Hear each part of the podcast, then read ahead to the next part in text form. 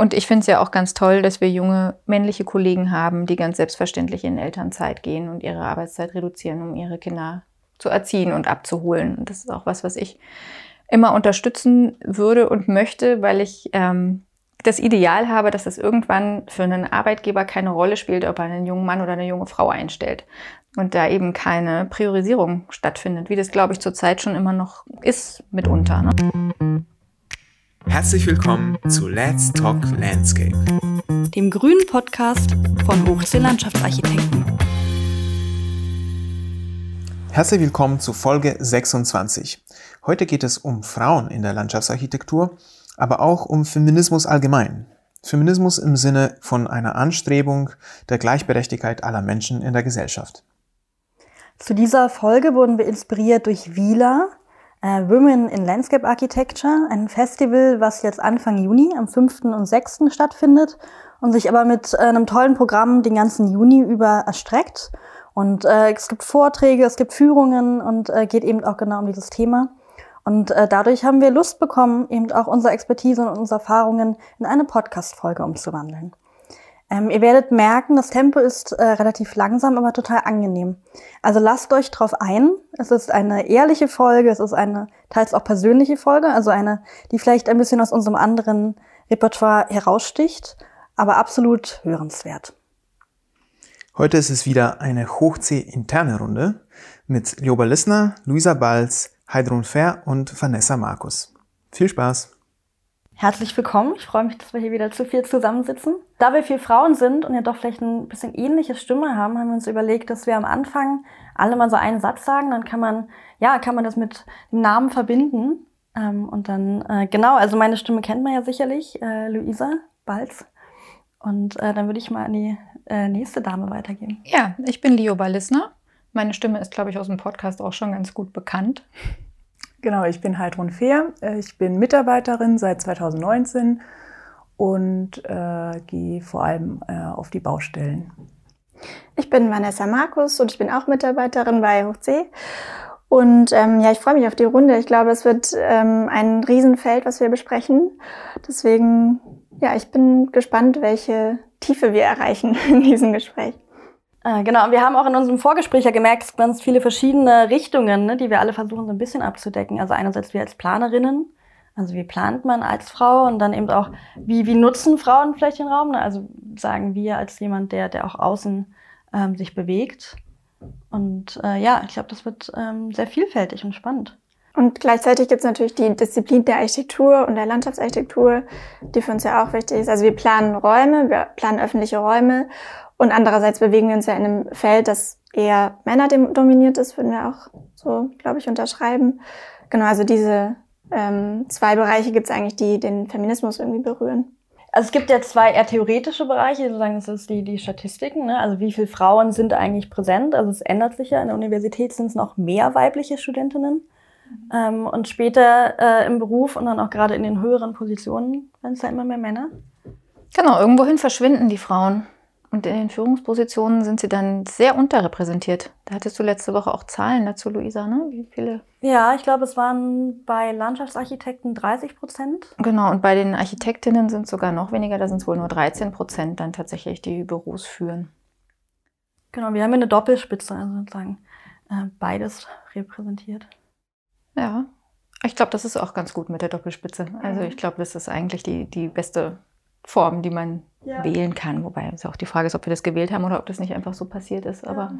nee, mir ist es bei den Statistiken aufgefallen, dass ähm, in, in weiblich und männlich äh, Büroführung unterteilt wurde, aber es gibt ja auch eigentlich die, die Kombination, die ich auch eine, eine schöne Form finde.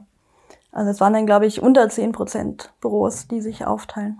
Und es gibt ja auch Gründe, dass das so passiert ist. Also Klaus hatte ich ja schon auch unterstützt wird. Also natürlich bist du auch kompetent, ist ja keine Frage, aber ähm, ich glaube, es bedarf schon auch einer gewisser Unterstützung für, durch die Arbeitgeber, dass man eben in Führungspositionen äh, kommen kann. Ja, also das denke ich auch. Ich glaube, der Klaus Hermann ist sozusagen das Paradebeispiel für einen feministischen Mann, der das auch äh, rückhaltslos unterstützt, dass, äh, dass seine weiblichen Kolleginnen die gleichen Chancen haben und die, die gleichen Positionen bekleiden können.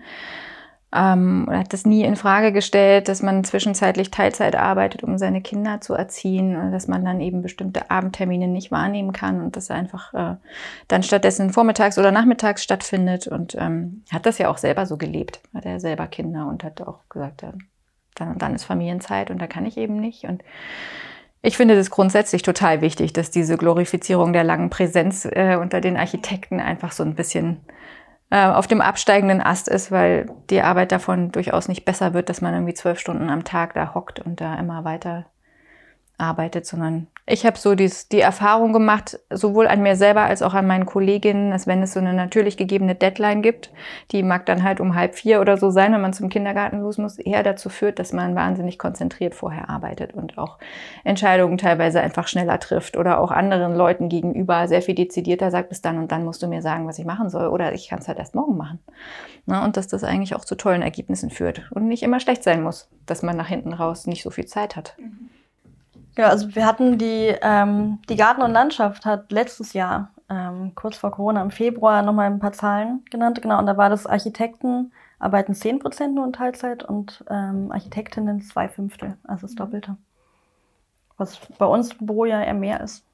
Mit der Teilzeit? Ja. Ja. Und dann ist es aber bei Männlein wie Weiblein verbreitet, Teilzeit zu arbeiten. Ne? Genau. Also da gibt es bei uns jetzt keine Tendenz.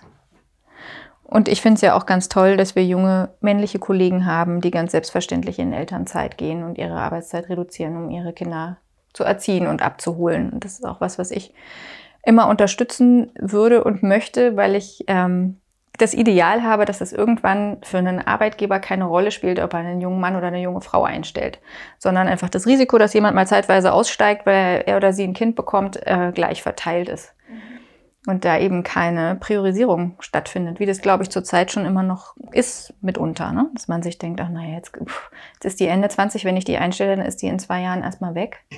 Das soll bei einem Mann genauso passieren können. Mhm. Dafür gibt es ja auch oft Gründe. Ne? Also häufig ist ja die Bezahlung so ein Grund, ähm, also eine geringere Bezahlung für Frauen, ähm, der dann eher äh, Frauen in, in die Teilzeit treibt sozusagen. Oder dann ist irgendwie die Entscheidung, okay, die Frau geht in Teilzeit irgendwie ähm, auf der Hand. Also da muss man sich dann schon ähm, ja, dafür einsetzen. Mhm. Ja, das ist mit der Verantwortung vom Arbeitgeber. Ne? Also ich glaube, viele Sachen kann man auch versuchen zu fordern. Also dass Frauen auch ähm, sich nicht unterschätzen, sondern wirklich mit dem Wert verkaufen, den sie auch wirklich haben oder vielleicht in den Verhandlungen auch gehen mit einem höheren Wert, so dass wie das männliche Kollegen dann vielleicht eher tun. Und dann aber auch die Bereitschaft ne, vom Arbeitgeber, ähm, die, die Rahmenbedingungen zu, zu geben, dass eine Gleichberechtigung entsteht. Also ich glaube, das ist das, was wir ähm, unter Feminismus verstehen. Gar nicht, dass jetzt die Welt sich einmal umdreht und die Frauen in der Macht sind. Und also wir machen ja ähm, alle irgendwie gute Projekte unabhängig davon, sondern ähm, dass man sagt, eigentlich, ja, man hat erstmal die gleichen Startchancen und wird gleich behandelt. Mhm. Genau. Geschlechtergerechtigkeit, ja. Genau. Vanessa, du hast doch ähm, in deinem Studium, da du auch relativ viel Soziologie hast, äh, auch da noch ein bisschen mehr Hintergrund. Nochmal kurz erklären, was du sagen, wenn wir Gender und Geschlecht unterscheiden, mhm. was dahinter steht?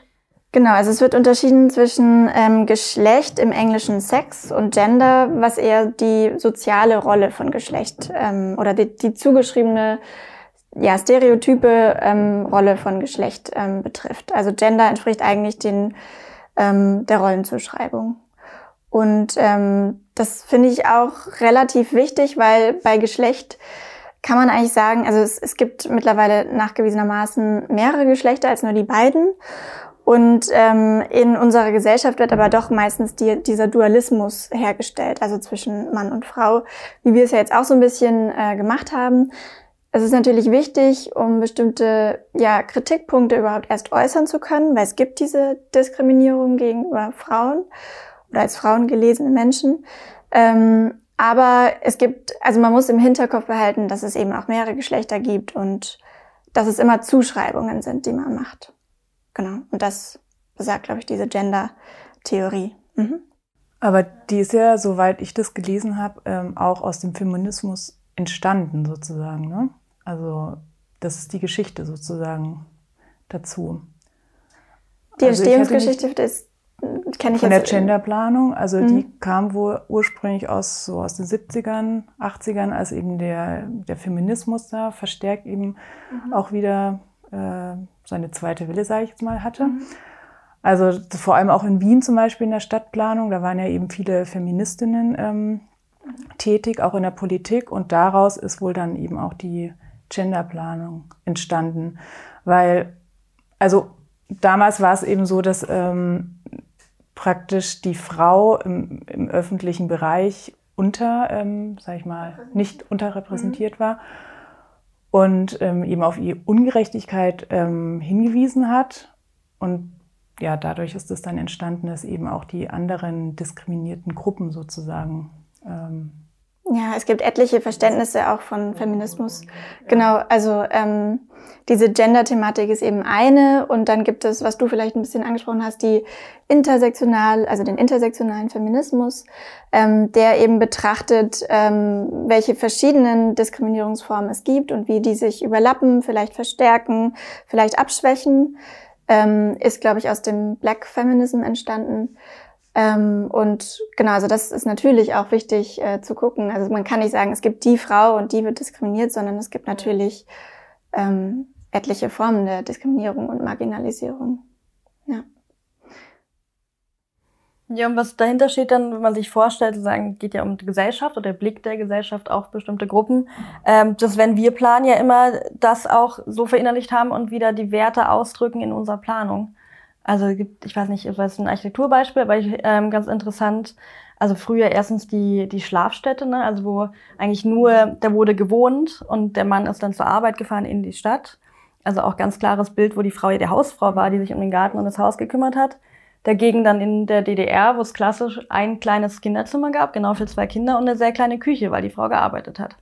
Und ich glaube, genauso könnte man es in der Landschaftsarchitektur ähm, auch Entwicklungen sehen, ne? immer so als Bild, als Spiegel von der Gesellschaft. Absolut. Es ist Spiegel und es ist gleichzeitig, also es, es strukturiert das Soziale mit, weil ähm, wenn die Stadt so gebaut ist, also da spielt Städteplanung natürlich auch eine Rolle, dann ähm, bewegt man sich ja auch dementsprechend. Also es ist immer dieses Wechselspiel, genau. Ähm, Schlafstätte habe ich noch nie gehört. Ja Ich habe bei dem Begriff auch gerade gezögert, ob es der richtige war. Aber Satellite auch Cities. Ja, genau. Ja, genau. Hm? Also Ich zum Beispiel in Tokio ist es ja Begriff. oft so auch, ne? Also es ist ein Beispiel, dass es dann da diese Hochhäuser gibt, wo wirklich nur diese, also es ist jetzt, weiß nicht, ob du das meinst, aber in, in Tokio gibt es ja diese Hochhäuser, wo dann wirklich nur sich zum Schlafen reingelegt wird und dann direkt wieder zum Arbeiten gefahren wird. Und dann gleichzeitig manche Städte, also manche Stadtteile, in denen nur gearbeitet wird, die komplett leer sind nachts. Also das, das gibt es ja dann auch, diese starke Teilung. Ja, das ähm, habe ich auch so gelesen, richtig. Aber das ist auf alle Fälle ein wichtiger Punkt, was du ähm, angesprochen hast, dass einfach die Infrastruktur so gestaltet äh, ist, dass eben Mütter oder eben auch Vä- Väter, wenn die zu Hause bleiben, sich um die Kinder kümmern, dass die eben kurze Wege haben, um ihren Alltag ähm, zu managen, also einkaufen zu gehen oder eben vielleicht doch noch auf den Spielplatz oder was auch immer, wie sie halt ihren Alltag strukturieren oder wenn sie dann wieder einsteigen ins ähm, Arbeitsleben, dass, dass sie das miteinander kombinieren können und eben nicht noch ewig da zur Arbeit fahren müssen oder noch zum Supermarkt. Und das, das ist wohl wirklich so ein entscheidender Punkt, der sich geändert hat. Eben früher als so die Stadtplanung wohl ganz klassisch noch von Männern oder Stadtplanern gemacht wurde, dass, dass da gar nicht so diese Bedürfnisse mitgedacht worden sind. Und das ist interessant, weil diese kurzen Wege werden auch meistens zu Fuß oder mit dem Rad zurückgelegt und eben nicht mit dem Auto. Also eigentlich ist auch eine ja, Stadtplanung, die äh, Radfahrende und, und äh, Fußgängerinnen mitdenkt, eigentlich eine feministische. Also das finde ich auch eine interessante, einen interessanten Zusammenhang. Genau, weil eben die Autofahrer mehr männlich sind und die Fußgänger und Radfahrer sind mehr weiblich und aber halt auch die generell verletzlichen äh, Gesellschaftsgruppen wie auch Ältere. Ne? Also Ältere profitieren auch von der Stadt der kurzen Wege. Und sch schlussendlich eigentlich auch Männer. Also wenn jetzt eben Männer in, in Elternzeit gehen, also die profitieren ja davon auch und es ist ja für die auch angenehm. Ähm, Ja, Ja, einfach, einfach- Menschen, die, die ja. Sorgearbeit leisten. ja, ne? genau. Mhm. Das ist schon interessant, dass das, was eigentlich so als der, der Must-Have-Traum verkauft wird, so ein Häuschen am Stadtrand, am besten freistehend, dass das eigentlich hauptsächlich Frauen, aber überhaupt eben Leute, die Care-Arbeit leisten, ähm, ja, ins Abseits bringen, ne? weil sie dann einfach nicht, nicht am gesellschaftlichen Leben teilhaben können. Mhm, richtig. Also eigentlich ist eine Durchmischung angestrebt, ne? sowohl gewerblich und also Gewerbe und Wohnen zu durchmischen, ähm, aber auch also hin, hinsichtlich zum Beispiel ähm, Spielplätzen, das Thema hatten wir in der Vorbesprechung so ein bisschen. Ähm, auch da sind wieder vielseitige Räume, die multikodiert sind, eigentlich ähm, ja die richtige Art, an dieses Gender-Thema heranzugehen. Also da ja, genderbasierte Spielplätze zu gestalten, ist jetzt auch so ein ähm, neues Thema ähm, und kann aber einerseits eben zementieren, was man eben Genderrollen zuschreibt ähm, und andererseits aber, also mein, aus meiner Sicht ist es dann wichtig, ähm, eben multikodierte Räume zu schaffen, die möglichst vielseitig sind, vielseitig genutzt werden können. Also Rückzugsräume und ähm, Spielklettertürme oder so. Ähm, genau. Ja, da hat die Stadt Wien, habe ich jetzt im Artikel gelesen, auch ähm, tolle Studien zu, die sind gar nicht mehr so all, äh, aktuell, die sind schon ein bisschen älter, wo sie geguckt haben, wann, ähm, also von wem werden Parkanlagen genutzt. Und äh, Mädchen zwischen 11 und 13 ziehen sich dann zurück aus den Parks. Und das haben sie jetzt in den letzten Jahren umgebaut, indem sie eben ja so auch kleinere Nischen gemacht haben, die nicht Angsträume sind, aber eben auch nicht der Bolzplatz, wo man sich behaupten muss gegen die Jungs, die irgendwie ein paar Jahre älter sind. Ähm, Finde ich auch, also nicht sich zu überlegen, wie könnte es dann vielleicht sein, sondern diese empirischen Studien ähm, zu machen und dann nachzusteuern, ein paar Stellschrauben justieren und dann wieder diese Studie zu machen. Ähm, weil ich glaube, wir denken es mit, wenn wir planen, aber ähm, wenn ich persönlich einen Spielplatz mache, dann versuche ich mir natürlich irgendwie bestimmte Personen vorzustellen, aber ich bin ja auch beeinflusst. Also ich habe ja irgendwie auch mein, mein eigenes Bild und habe auch gar nicht irgendwie den einen Prototypen, den ich dann da irgendwie lang schicke und überlege, wie fühlt er sich, sondern ähm, ich habe natürlich auch meine Rolle als Frau und ich habe irgendwie ähm, das, was, was ich in der Uni auch darüber gelernt habe und ja, Sachen, die man so beobachtet, wahrscheinlich auch. Ähm, ja. Und da finde ich dann auch ein, ein, größeres Team spannend. Also wenn verschiedene, wenn da Eltern raufgucken, wenn da irgendwie äh, Mann, Frau raufgucken, keine Ahnung. Also dadurch gewinnt man ja auch irgendwie eine, eine Qualität oder eine Vielfalt, wo man sich dann ähm, ja, bestärkt fühlt und, glaube ich, auch einen besseren Entwurf macht.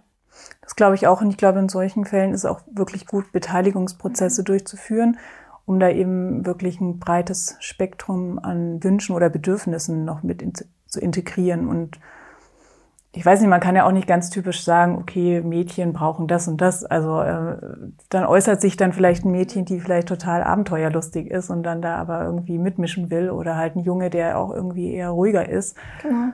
Und das meinte ich mit dieser Zementierung genau, der, der Gendervorstellung, genau. weil genau das, was du sagst, ähm, denke ich auch so. Also es ist wichtig, die Räume so mitzudenken ähm, und die eben vielseitig zu gestalten, aber dann sozusagen planen für Menschen, die sich gerne zurückziehen und für Menschen, die sich gerne präsentieren oder ähm, behaupten und nicht so wieder in dieser in diesem Dualismus ähm, zu denken. Ja, und nicht in Stereotypen, ne? Also nicht wie im Fitnessstudio, wo dann irgendwie die gleichen Geräte in Pink daneben nochmal stehen. Richtig. Äh, das hilft mir dann nicht so viel. Oder wie in einem Spielzeugladen. Also ihr wart jetzt vielleicht in letzter Zeit nicht so häufig in Spielzeuggeschäften, aber ich war da vor ein paar Jahren schon schwer schockiert, dass das wirklich so ist, dass das vollkommen klar zugeschrieben ist, was für wen ist und dass diese gesamte Mädchenabteilung, da sind die Wände pink gestrichen, da sind die Regale pink, da ist alles pink. Also es ist vollkommen klar, wo du dich bewegen musst, wenn du Söhne oder Töchter hast. Ne? Und das, das ist ja was, was in den letzten Jahren extrem zugenommen hat, ja. anstatt dass es abgenommen hat. Ich kann mich aus meiner Kindheit daran nicht erinnern. Ich auch nicht. Nee. Auch Produkte sind maßgeschneidert. Es gab jetzt das, war das das Ü-Ei? Also irgendein. Ja, das gibt es jetzt auch für mich. Genau, wo ich mhm. dachte, toll, endlich kann ich das Ü-Ei essen, weil vorher war es ja blau, oder? Was war die Logik dahinter? Also eigentlich schafft man dann wieder eine Produktpalette, die wahrscheinlich irgendwie Konsum anregen soll, aber ja nicht wirklich ernsthaft sich mit dieser Frage der, der äh, Gleichberechtigung auseinandersetzt. Richtig, die dann auch wirklich früh anfängt. Ne? Ich glaube, das hattest du mal erzählt, dass er irgendwie ähm, auf dem Spielplatz eine Lokomotive stand und dann war so, ja, nee, aber da, die fährt ja ein Mann. Und dann, wie wenn irgendwie wirklich schon, schon kleine Kinder das ja einfach ja, aufnehmen, aufsaugen, was sie so vorgelebt bekommen. Und ähm, das ist äh, ein relativ langer Prozess, wo ich aber ähm, schon auch sagen Fortschritte sehe. Also bestimmt auch in unserer Bubble und irgendwie im Büro, was da sehr vorbildlich vorangeht und mit Projektpartnern, wo wir ja auch versuchen, Gleichgesinnte zu finden. Ähm, und dann vielleicht irgendwie mit weniger schönen ähm, Vorfällen auch besser umgehen kann. Ne? Also wenn man da irgendwie sich gegenseitig stützt. Was ich glaube ich auch ganz wichtig finde, so ein Netzwerk. Da gehört ja Wiele auch dazu, aber es gibt ja irgendwie unabhängig von diesem einen Festival ja Institutionen, die ja ein Netzwerk ermöglichen und irgendwie eine Gemeinschaft und dadurch auch eine Stärke. Ja, und Solidarität, ne? Ja, die äußert sich natürlich ähm, einerseits durch Arbeitgeberinnen, die einen unterstützen und andererseits, glaube ich, aber auch unter Kolleginnen und ähm, ja, eben so ein Miteinander zu denken. Ne? Ja, also das kann man ja auch nochmal sagen hier, hier betonen, wir haben uns zwar als vier Frauen zusammengesetzt, aber wir hätten auch äh, einen männlichen Kollegen dabei haben können, das wäre überhaupt kein Problem gewesen. Ähm, ich glaube, wir werden, behandeln uns alle äh, gleichwertig und ähm, ich finde es auch gerade spannend, teilweise mit Männern darüber zu reden, weil da ja auch ein Wunsch besteht, sich da los zu sagen von. Also es gibt ja auch tolle Kunstprojekte, die irgendwie einfach mit so einer Provokation oder einfach mit einer, mit einer anderen Art und Weise als diesem erhobenen Zeigefinger ähm, auf bestimmte Verhaltensweisen hinzuweisen. Also es gibt ja irgendwie Manspreading, es gibt Mansplaining und so Sachen, die ja viel gar nicht böse gemeint sind, sondern ähm, ja, verinnerlicht sind, wo man, glaube ich, auch irgendwie Freunde, männliche Freunde unterstützen sollte, diesem Wunsch nachzukommen. Und dann gibt's natürlich die toxische Männlichkeit, die auch für Männer nicht schlecht, also nicht gut ist. Und ähm, hatten wir ja vorhin auch so ein bisschen drüber gesprochen. Also ähm, das Feminismus ist nicht eben nur für Frauen, ähm, sondern für alle eigentlich zielführend. Ja, ja, genau, das war der Podcast, den ich vom ähm, Bayerischen Rundfunk über toxische Männlichkeit so mal durch Zufall drauf gestoßen bin, aber perfekt in Vorbereitung hier. Dass eben dieser, ja, dass man nicht verletzlich sein darf und dass man seine Gefühle nicht zeigen soll und dass man irgendwie, ja, das führt zu Krankheiten wie Burnout, das führt irgendwie zu Depressionen, das führt zu Einsamkeit im Alter, wo ähm, Frauen, die das sozusagen ausleben durften und als Kind gelernt haben, ähm, Vorteile haben. Also die ähm, im Alter soziale Netzwerke mehr halten und neu aufbauen. Die sagen, nee, das sind mir jetzt zu viele Aufgaben, da muss ich, ähm, kann ich nicht heute machen. Und ähm, genau, wenn man irgendwie das dann auch darf oder sich nicht schlecht dabei fühlt und nicht ausgelacht wird. Und wenn man nicht, wenn man sagt, ich gehe jetzt Vater in, in Elternteilzeit hört, pff, macht das nicht deine Frau. Ähm, das ist ja auch toll für die. Also. Das sieht man ja jetzt auch wieder an dem prominenten Beispiel Annalena Baerbock, die jetzt als Kanzlerkandidatin aufgestellt wurde und die sich dann eben so Fragen gefallen lassen muss. Ne? Wer passt auf ihre Kinder auf, während sie da in der Politikmaschinerie ist? Ja. Sie dann auch nur sagt, na, es gibt ja auch noch einen Vater. Ja, ja. Und Männer werden sowas nie gefragt. Ne? Also das. Äh ja, da gab es ja so ganz tolle Umdrehungen, wo dann irgendwie Söder und Laschet sozusagen die Fragen gestellt wurden, dann wirkt es absurd. Also das ist Herr Söder, Sie sind Ihr ganzes Leben lang zeugungsfähig. Was passiert, wenn Sie in Ihrer Kanzlerschaft Vater werden? Beruhigt, äh, beunruhigt Sie das? Das ist eine absurde Frage. Mhm. Aber ähm, zeigt dann, also es gibt ja auch ganz tolle, ähm, was heißt toll, aber ich finde es schön, wenn das umgedreht wird und dadurch absurd wird. Ähm, Werbungen, die nachgestellt wurden, indem die Rollen getauscht wurden. Und äh, da denkt man sich so, was ist halt völlig merkwürdig. Also war halt ein, keine Ahnung, ein Mann, der dann so ganz unterwürfig seiner Frau den Kaffee brachte und sagte, damit du heute arbeiten kannst. Äh, und so Sachen.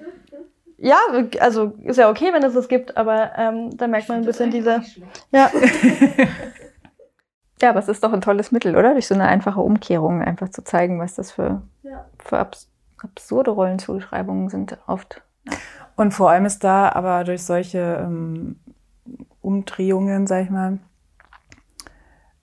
haben Männer mittlerweile aber auch schon relativ, also die sind relativ schnell genervt von sowas. Und also, weiß nicht, der Feminismus oder jetzt die Frauenbewegung ist jetzt noch gar nicht so lange so, dass wir darauf aufmerksam machen. Und die, wir sind aber sozusagen in diesen Strukturen schon zehntausende Jahre drinnen, ja. Und jetzt äußern wir uns mal, das ist ein Mühe in dieser ganzen Zeitgeschichte. Und dann gibt's aber auch diverse Leute, die davon genervt sind, ja. Und, und wenn wir jetzt als Frauen ähm, mal was ein bisschen deutlicher sagen, dann kommt, also ich will jetzt hier nicht irgendwie die Männer irgendwie äh, niedermachen oder wie auch immer, aber ich will es nur aufzeigen, dass es eben äh, da auch relativ schnell so ein Genervtheit, so jetzt ist aber auch mal gut, jetzt könnte mal wieder ruhig sein, so, ne? Aber wenn man das ins Verhältnis setzt, sozusagen, wie lang ähm, Wisst ihr, was ich meine? Ja, es geht natürlich immer um Macht Ja, und ähm, genau. Machtverschiebung, natürlich, ja. Und man wird Klar, schneller als anstrengend wahrgenommen, Genau, ne, wenn man und- sowas äußert. Von daher glaube ich, man muss einfach ähm, gute Strategien für sich selbst finden, das irgendwie so zu äußern und zu vertreten, dass sie das gar nicht merken, dass man das die ganze Zeit vertritt. und man dann aber trotzdem nicht die anstrengende Nervensäge ist, die da schon wieder irgendwie mit der Emma wedelt, ja. Ja, wir haben ja auch überlegt, ob wir den Begriff Feminismus hier in, in den Mund nehmen, weil er ja irgendwie auch, je nachdem, wie man ihn versteht, dann negativ konnotiert ist. Oder halt eben als, ja, also ich glaube, so wie wir ihn jetzt erklärt haben, nicht. Aber es gibt, glaube ich, würden sich mehr Menschen als Feministin oder Feminist bezeichnen, wenn das ein bisschen positiver besetzt wäre in der breiten Öffentlichkeit. Ja. Ich glaube, dass es ganz oft auch ein bisschen damit zu tun hat, wie sehr man sich schon mit dem Feld beschäftigt hat. Ähm, weil eigentlich geht es um ja, ähm, Geschlechtergerechtigkeit und das würde, glaube ich, fast jeder und jede mittlerweile unterschreiben. Und Feminismus ist schon ein sehr ähm, besetztes Wort. Ne? Und was ich aber vorhin noch sagen wollte, es ist aber immer noch, finde ich, erstaunlich, weil, also es wird ja schon seit Jahrzehnten irgendwie ähm, oder eigentlich auch schon Jahrhunderten sozusagen von Frauen ähm, manches erkämpft und es, in manchen Punkten sind wir wirklich noch nicht weitergekommen. Also zum Beispiel diese Texte ähm, zu eben Architektur und, und Feminismus und feministischer Städteplanung, die sind aus dem Jahr 1981, die ich gelesen hatte. Und es ist einfach brandaktuell immer noch. Und da frage ich mich schon, was ist in den letzten Jahren, 40, äh, in den letzten 40 Jahren passiert und äh, es trifft sehr vieles noch zu. Also irgendwie klar, auf die Menschheitsgeschichte gesehen ist es ein kleiner Zeitraum, aber irgendwie ähm, sind viele Debatten noch immer sehr aktuell. Oder ich mich immer noch ab und zu. Das stimmt. Und es dann auf die gesamte Menschheitsgeschichte zu beziehen, sozusagen, wir haben ja unser eines Leben, was dann sozusagen nur ein Bruchteil ist, aber gerne in dem Jahr möchten wir die Ver äh, auch eine Veränderung sehen. Ne? Ähm, und weiß ich nicht, wenn man dann, wir hatten ja das Beispiel, dass Termine bewusst in den Nachmittag gelegt werden, heute noch, ähm, um eben Teilzeitarbeitende und gerade ähm, Mitarbeitende mit Kindern auszuschließen. Das ist ja nicht ausgestorben, also das haben wir ja noch. Das haben wir noch, genau. Da haben wir ja in der Vorbesprechung auch drüber gesprochen, dass wir da jetzt quasi eine individuelle Lösung gefunden haben, um Dampf abzulassen, aber nicht unbedingt, um das Problem zu lösen. ne? In dem Fall konnte eine Mitarbeiterin eben Nachmittagstermine nicht wahrnehmen, die aus unserer Sicht absichtlich so gelegt wurden, dass sie die nicht wahrnehmen kann. Und dann hat sie tatsächlich eben jemand anders diese Termine äh, für sie wahrgenommen, aber dann während der Besprechung wenigstens heimlich Gläser geklaut. also das, Ja. hat, das hat uns nur persönlich was gebracht, wenn überhaupt. Ja, und ob sie es mitbekommen haben, weiß man auch Vermutlich nicht. nicht. Ja. Ja, Ja, also das ist kein ist schon genereller. Tipp, den wir Nee, das ist weitergeben. nicht- Ähm, Nee, aber man wundert sich schon manchmal. Ja, aber wie geht ihr so in eurer ähm, eigenen Arbeit damit um? Also Heidrun, du bist ja viel auf Baustellen. Ich ja auch. Ich könnte mir schon vorstellen, dass das dir dann immer mal wieder begegnet, dass man dich das auch erstmal spüren lässt, dass da jetzt eine Frau auf der Baustelle auftaucht. Also es ist sehr unterschiedlich. Manchmal auf manchen, in manchen Bauprojekten läuft es sehr gut und dann kommt auf einmal was, wo man dann in dem Moment denkt so, hm, was war das jetzt? Ähm, oder man denkt nochmal drüber nach. Also ein kleines Beispiel ist zum Beispiel, ich hatte neulich einen Termin und ähm, mir wurde eine Konstruktion erklärt und ich habe darüber nachgedacht und dann wurde mich wurde, wurde ich gefragt, was eine Hutmutter ist, wissen Sie, oder? Und ich meine, mir ging es in dem Moment überhaupt gar nicht drum. Also ich habe nicht über diese Hutmutter nachgedacht, aber irgendwie diese Frage schon. Und also ich meine, was eine Hutmutter ist, hat mir übrigens meine Mutter erklärt. äh, nur so. Aber also da, da geht es irgendwie von der Denkweise, glaube ich, komplett auseinander. Während ich halt über eine Konstruktion oder nachdenke oder überlege, ja, wie könnte man es noch lösen, äh, sagt mir der Gegenüber, also gibt, vermittelt er mir irgendwie, dass ich anscheinend von der Basis auf, heraus irgendwie was noch gar nicht ganz verstanden habe. So, das ist jetzt nur ein ganz kle- kleines Beispiel. Also an sich komme ich mit der Person auch gut klar und so weiter, aber also über solche Dinge, das ist jetzt so, sage ich mal, eine nette Anekdote. noch. Ja, aber das Ja, aber- ist ja, das ist ja was, was gut gemeint ist. ja, genau. Also, es ist gut ja, gemeint, aber irgendwie so, auch sehr wunderlich. Ja, ja, naja, solche äh, Erlebnisse hatte ich auch auf der Baustelle in Prenzlau den Zug verpasst. Und dann war ein Planungspartner, dem tat es wirklich leid, dass ich den Zug verpasst habe. Aber er hat halt gesagt, ach, und Sie als Frau und Mutti haben den Zug verpasst. Und ich dachte, ja, also meine Güte, was macht das jetzt für einen Unterschied? Ja, ja und das war ja auch nett gemeint, ja. aber ich denke manchmal, das ist ja fast noch schlimmer. Ja, ja, ja. Also Mutti vor allem, ne? Das ist ja, ein sehr belastendes Wort, aber ja. Ja, aber du bist ja nicht mit deinen zwei Kindern in den Zug eingestiegen, ja. hast ihn deswegen verpasst. Also das ist ja auch irgendwie, fragt man sich, wo welcher Gedanke dahinter stand dann. Ja. ja, wahrscheinlich, dass ich dann nicht rechtzeitig abholen komme oder was auch immer, aber es war, also das ist ja fast noch schwieriger mit solchen Leuten dann eine Diskussion zu beginnen, weil die, die stößt man ja erstmal total vor den Kopf. Die meinen das ja gut. Da habe ich ja fast lieber jemanden, der mir auf den Hintern haut und dann ist klar, dass das irgendwie eine offene Konfrontation ist, ja. Wobei das natürlich auch schwierig Nein. sein kann. Ja. Sollte auch ja. keine Aufforderung sein. Nee. ja. Naja, also ich habe ansonsten die Erfahrung gemacht, dass es einfach, wenn man dann da öfter ist auf diesen Baustellen und vielleicht so einen holprigen Start hatte, dass man viel durch, durch einfach durch Kompetenz und sich um die Sache kümmern und ums Projekt kümmern eigentlich klarstellen kann oder gerade rücken. Dass die dann, dass das einfach ein Lerneffekt ist. Man lebt es vor, dass man als Frau seinen kompetent seinen Beruf ausleben kann und ähm, sich genauso um die Bauleitungsdinge kümmern, wie das ein Mann tun würde oder vielleicht sogar noch gründlicher. Manchmal haben wir ja auch einen echten Hang dazu, das noch viel gründlicher zu machen und uns da viel mehr Hintergrundwissen raufzuschaffen. Und dass das eigentlich innerhalb von kürzester Zeit dann kein Thema mehr ist, sondern dass alle zufrieden sind, dass man gut miteinander arbeiten kann. Ja. Und dass das oft, wie bei so vielen Themen, das Missionieren weniger hilft als das Vorleben und das irgendwie einfach souverän zu machen. Ja, viel ist, wie man auftritt. Ne? Also ich glaube, ich habe jetzt bei mir gemerkt, die, die letzten Sachen, wo ich dann, ja, teilweise auf der Baustelle ist dann schon komisch, wenn man dann da sieben Männer und man selbst, das, also ich weiß nicht, ob es den anderen auffällt, mir fällt es dann schon auf. Ähm, ich finde es immer angenehm, wenn einer der Projektbeteiligten auch eine Frau ist. Ähm, aber als ich als Studentin irgendwie für Hoch C dann irgendwo unterwegs war und dann halt auch wirklich weniger sicher, ging es mir eher so, dass ich auch so behandelt wurde, als jetzt, wo ich weiß, ich habe den Plan gezeichnet und ich kenne den. Mhm. Fragt mich, was ihr wollt. So, wenn ich es nicht äh, sofort beantworten kann, dann sage ich ja, ich rufe euch in einer Stunde an, ich muss das halt checken vorher. Ja. Anstatt dass ich da irgendwas vor mich hin äh, laber, was ich dann irgendwie revidieren muss. Also ähm, das muss man sich dann gleich auch rausnehmen, zu sagen, ja, ich brauche jetzt halt, muss mal kurz nachdenken. Ich bin jetzt kein Roboter, der das ausspuckt. Ja. Äh, und es ist auch okay. Also.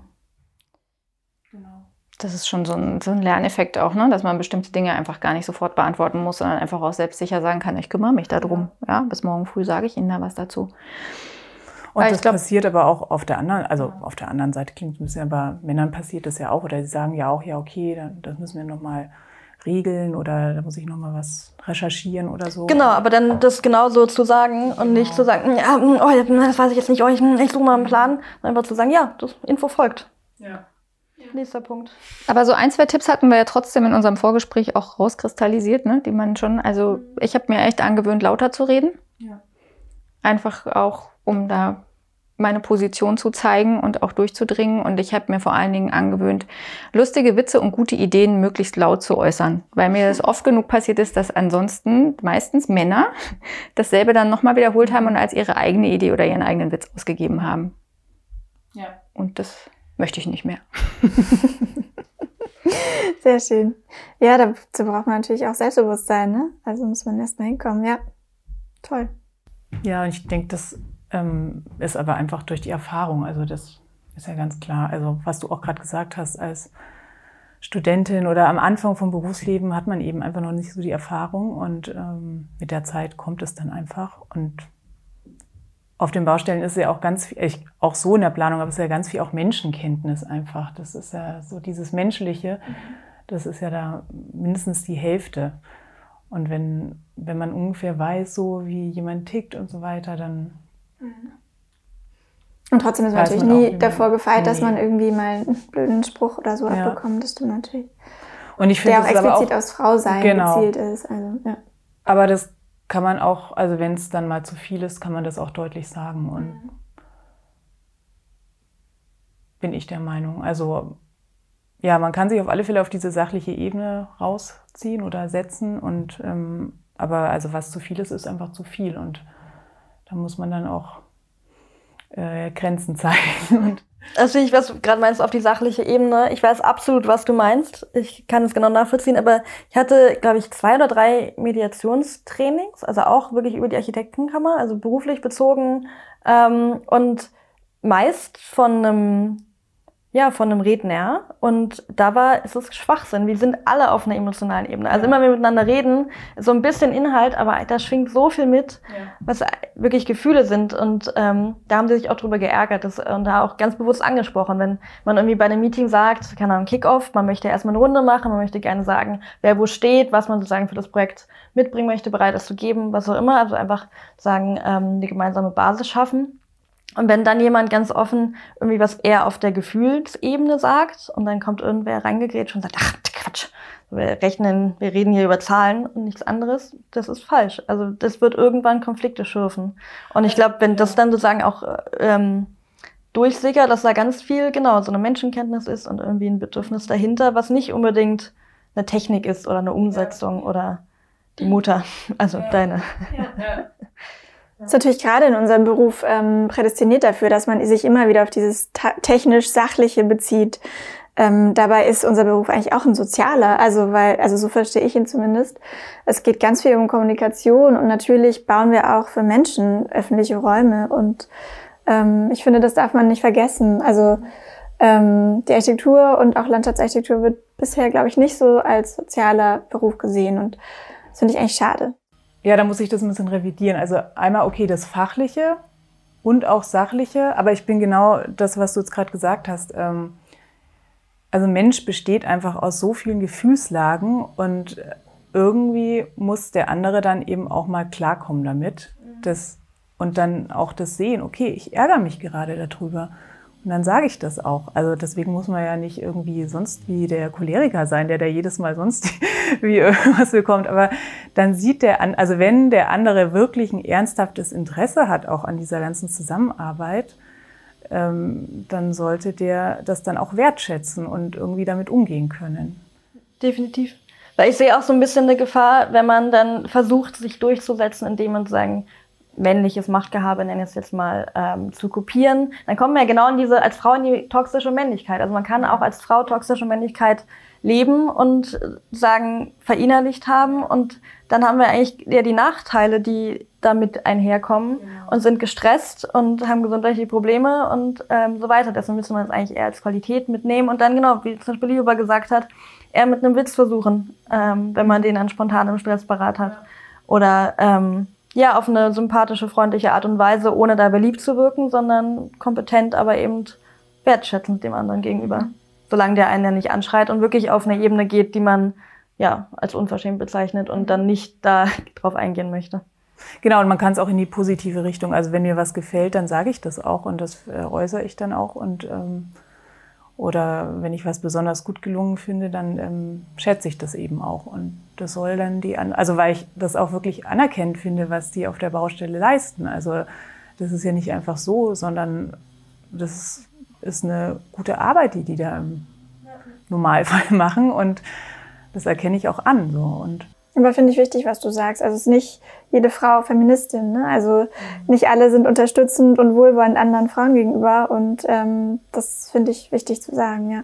Ja, also das, was ich mit Netzwerken vorhin auch meinte. Ne? Also ich finde auch gerade Frauen können ganz schön Konkurrenz gegenüber anderen Frauen zeigen. Mhm. Ähm, und gar nicht wohlwollend und sich gegenseitig unterstützend. Mhm. Sondern eher dann so zur Einzelkämpferin werden. Mhm. Und also genau, da muss man auf jeden Fall auch sozusagen wir untereinander dran arbeiten. Also nicht eine, eine Harmoniebedürftigkeit, die, die allumfassend ist, aber genau, eigentlich schon der Wille, gut miteinander zusammenzuleben ja. und sich zu helfen. Ja. Mhm. Lieber, ich weiß gar nicht, gab es noch Tipps, die wir im Vorgespräch hatten?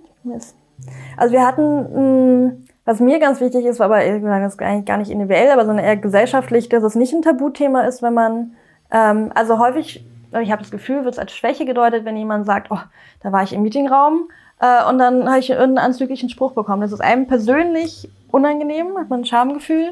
Und das wäre, glaube ich, sehr, sehr gut, wenn sich das irgendwie wieder umdreht. Und das ist auch wieder das Unterstützende, ne? Also, dass man dann, ähm, ja, demjenigen zuhört und nicht sagt, ja, hast du halt was Falsches angehabt, sondern nee, das ist nicht deine Schuld und du musst das erzählen dürfen. Ja, das ist tatsächlich was, was sich entwickeln muss, weil man dann doch spontan, wenn einem sowas passiert, also ich kann es nur aus eigener Erfahrung sagen, man ist dann irgendwie unheimlich beschämt, dass einem sowas widerfahren ist, aber irgendwie hat man auch gleich diesen Reflex zu denken, ja, okay, vielleicht habe ich mich da auch komisch hingestellt oder vielleicht hatte ich da irgendwie was an oder so, aber ja. niemand hat das Recht, einen da irgendwie dumm anzumachen oder gar anzufassen, ja, egal wie man sich da hingestellt hat und mit welchen Klamotten am Leib. Aber das ist tatsächlich was, was man sich verinnerlichen muss, dass die Schuld da niemals bei einem selber liegt, egal wie kurz der Minirock gewesen ist, ja.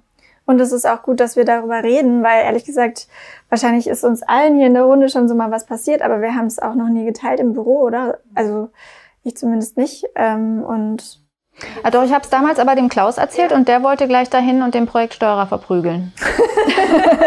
Natürlich. ja, sehr schön, nach Klaus. Ja, ähm, ich glaube, jede zweite wichtig. Frau hat Erfahrung mit sexuellen Übergriffen. Ja. Also ähm, das ist äh, bestimmt, also aus meinem Bekanntenkreis weiß ich, das ist mindestens die Hälfte. Ja. Jetzt sind wir von den Tipps zu den äh, schwierigen Themen gekommen, aber genau das, was wir ja wollen, ne? also dass man ähm, das irgendwie dann anspricht. Ja, und dass sich dann die richtige Person dafür schämt. Ja, und vielleicht dann auch Konsequenzen gezogen werden, ne? Ja, aber da ist wirklich dieses Thema Solidarität, weibliche Solidarität, aber überhaupt Solidarität zwischen allen einfach total wichtig, weil das, ähm, ist schon so, wie du sagst, dass oft die ärgsten Feindinnen der Frauen sind andere Frauen.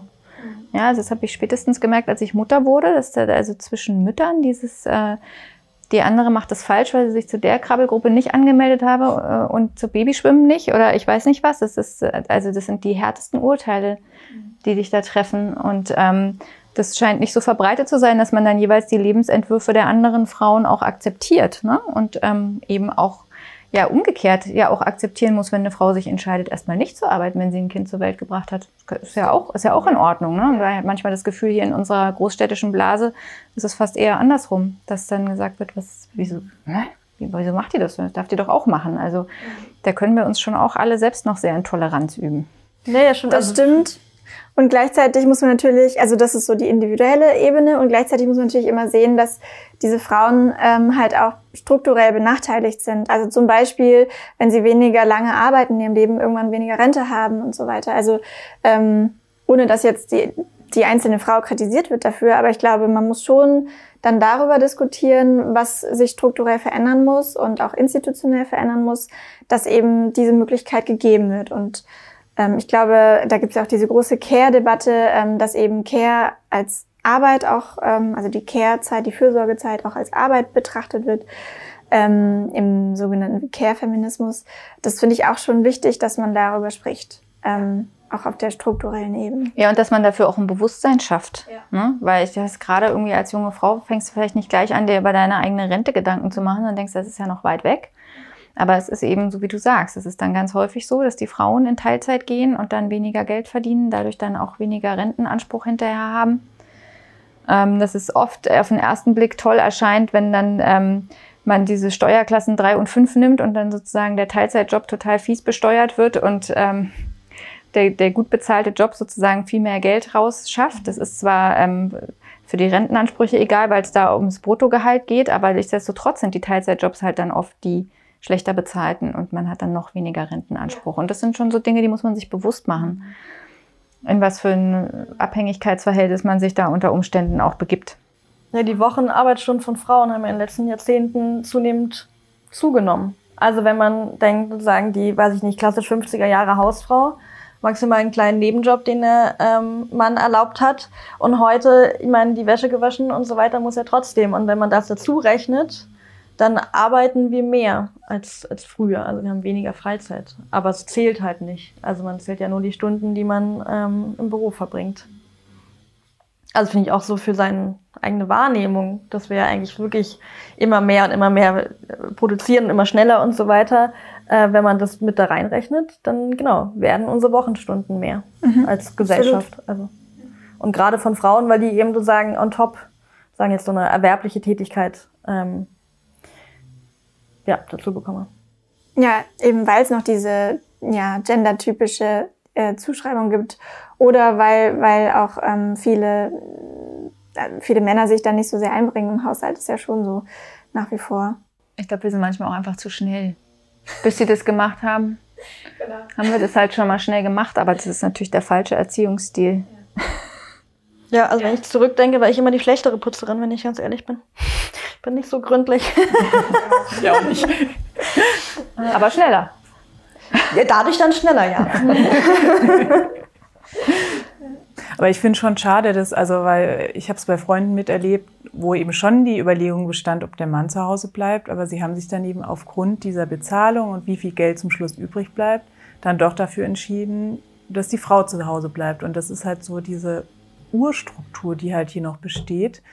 Also da dass, dass sie sich eben so entschieden haben und das ist eigentlich total schade. Also da ist ja einfach diese ganze vom Arbeitgeber, der hätte sogar gesagt, ja, kein Problem und so weiter, aber diese ganze Struktur von den Steuern und so weiter und so fort.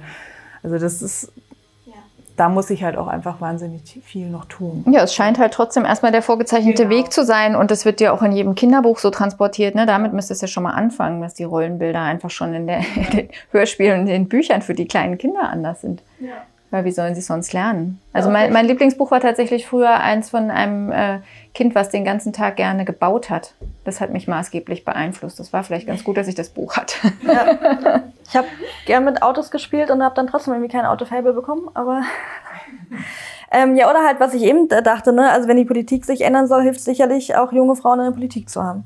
Ja. Also einfach dann besteht ein Bewusstsein. Wenn wir äh, 65-jährige Männer haben, ist das Bewusstsein nicht so ausgeprägt im Regelfall. Also war es eine klare Wahlempfehlung? Man kann es ja jetzt deuten für sich. Nun gut. Ja, vielen Dank.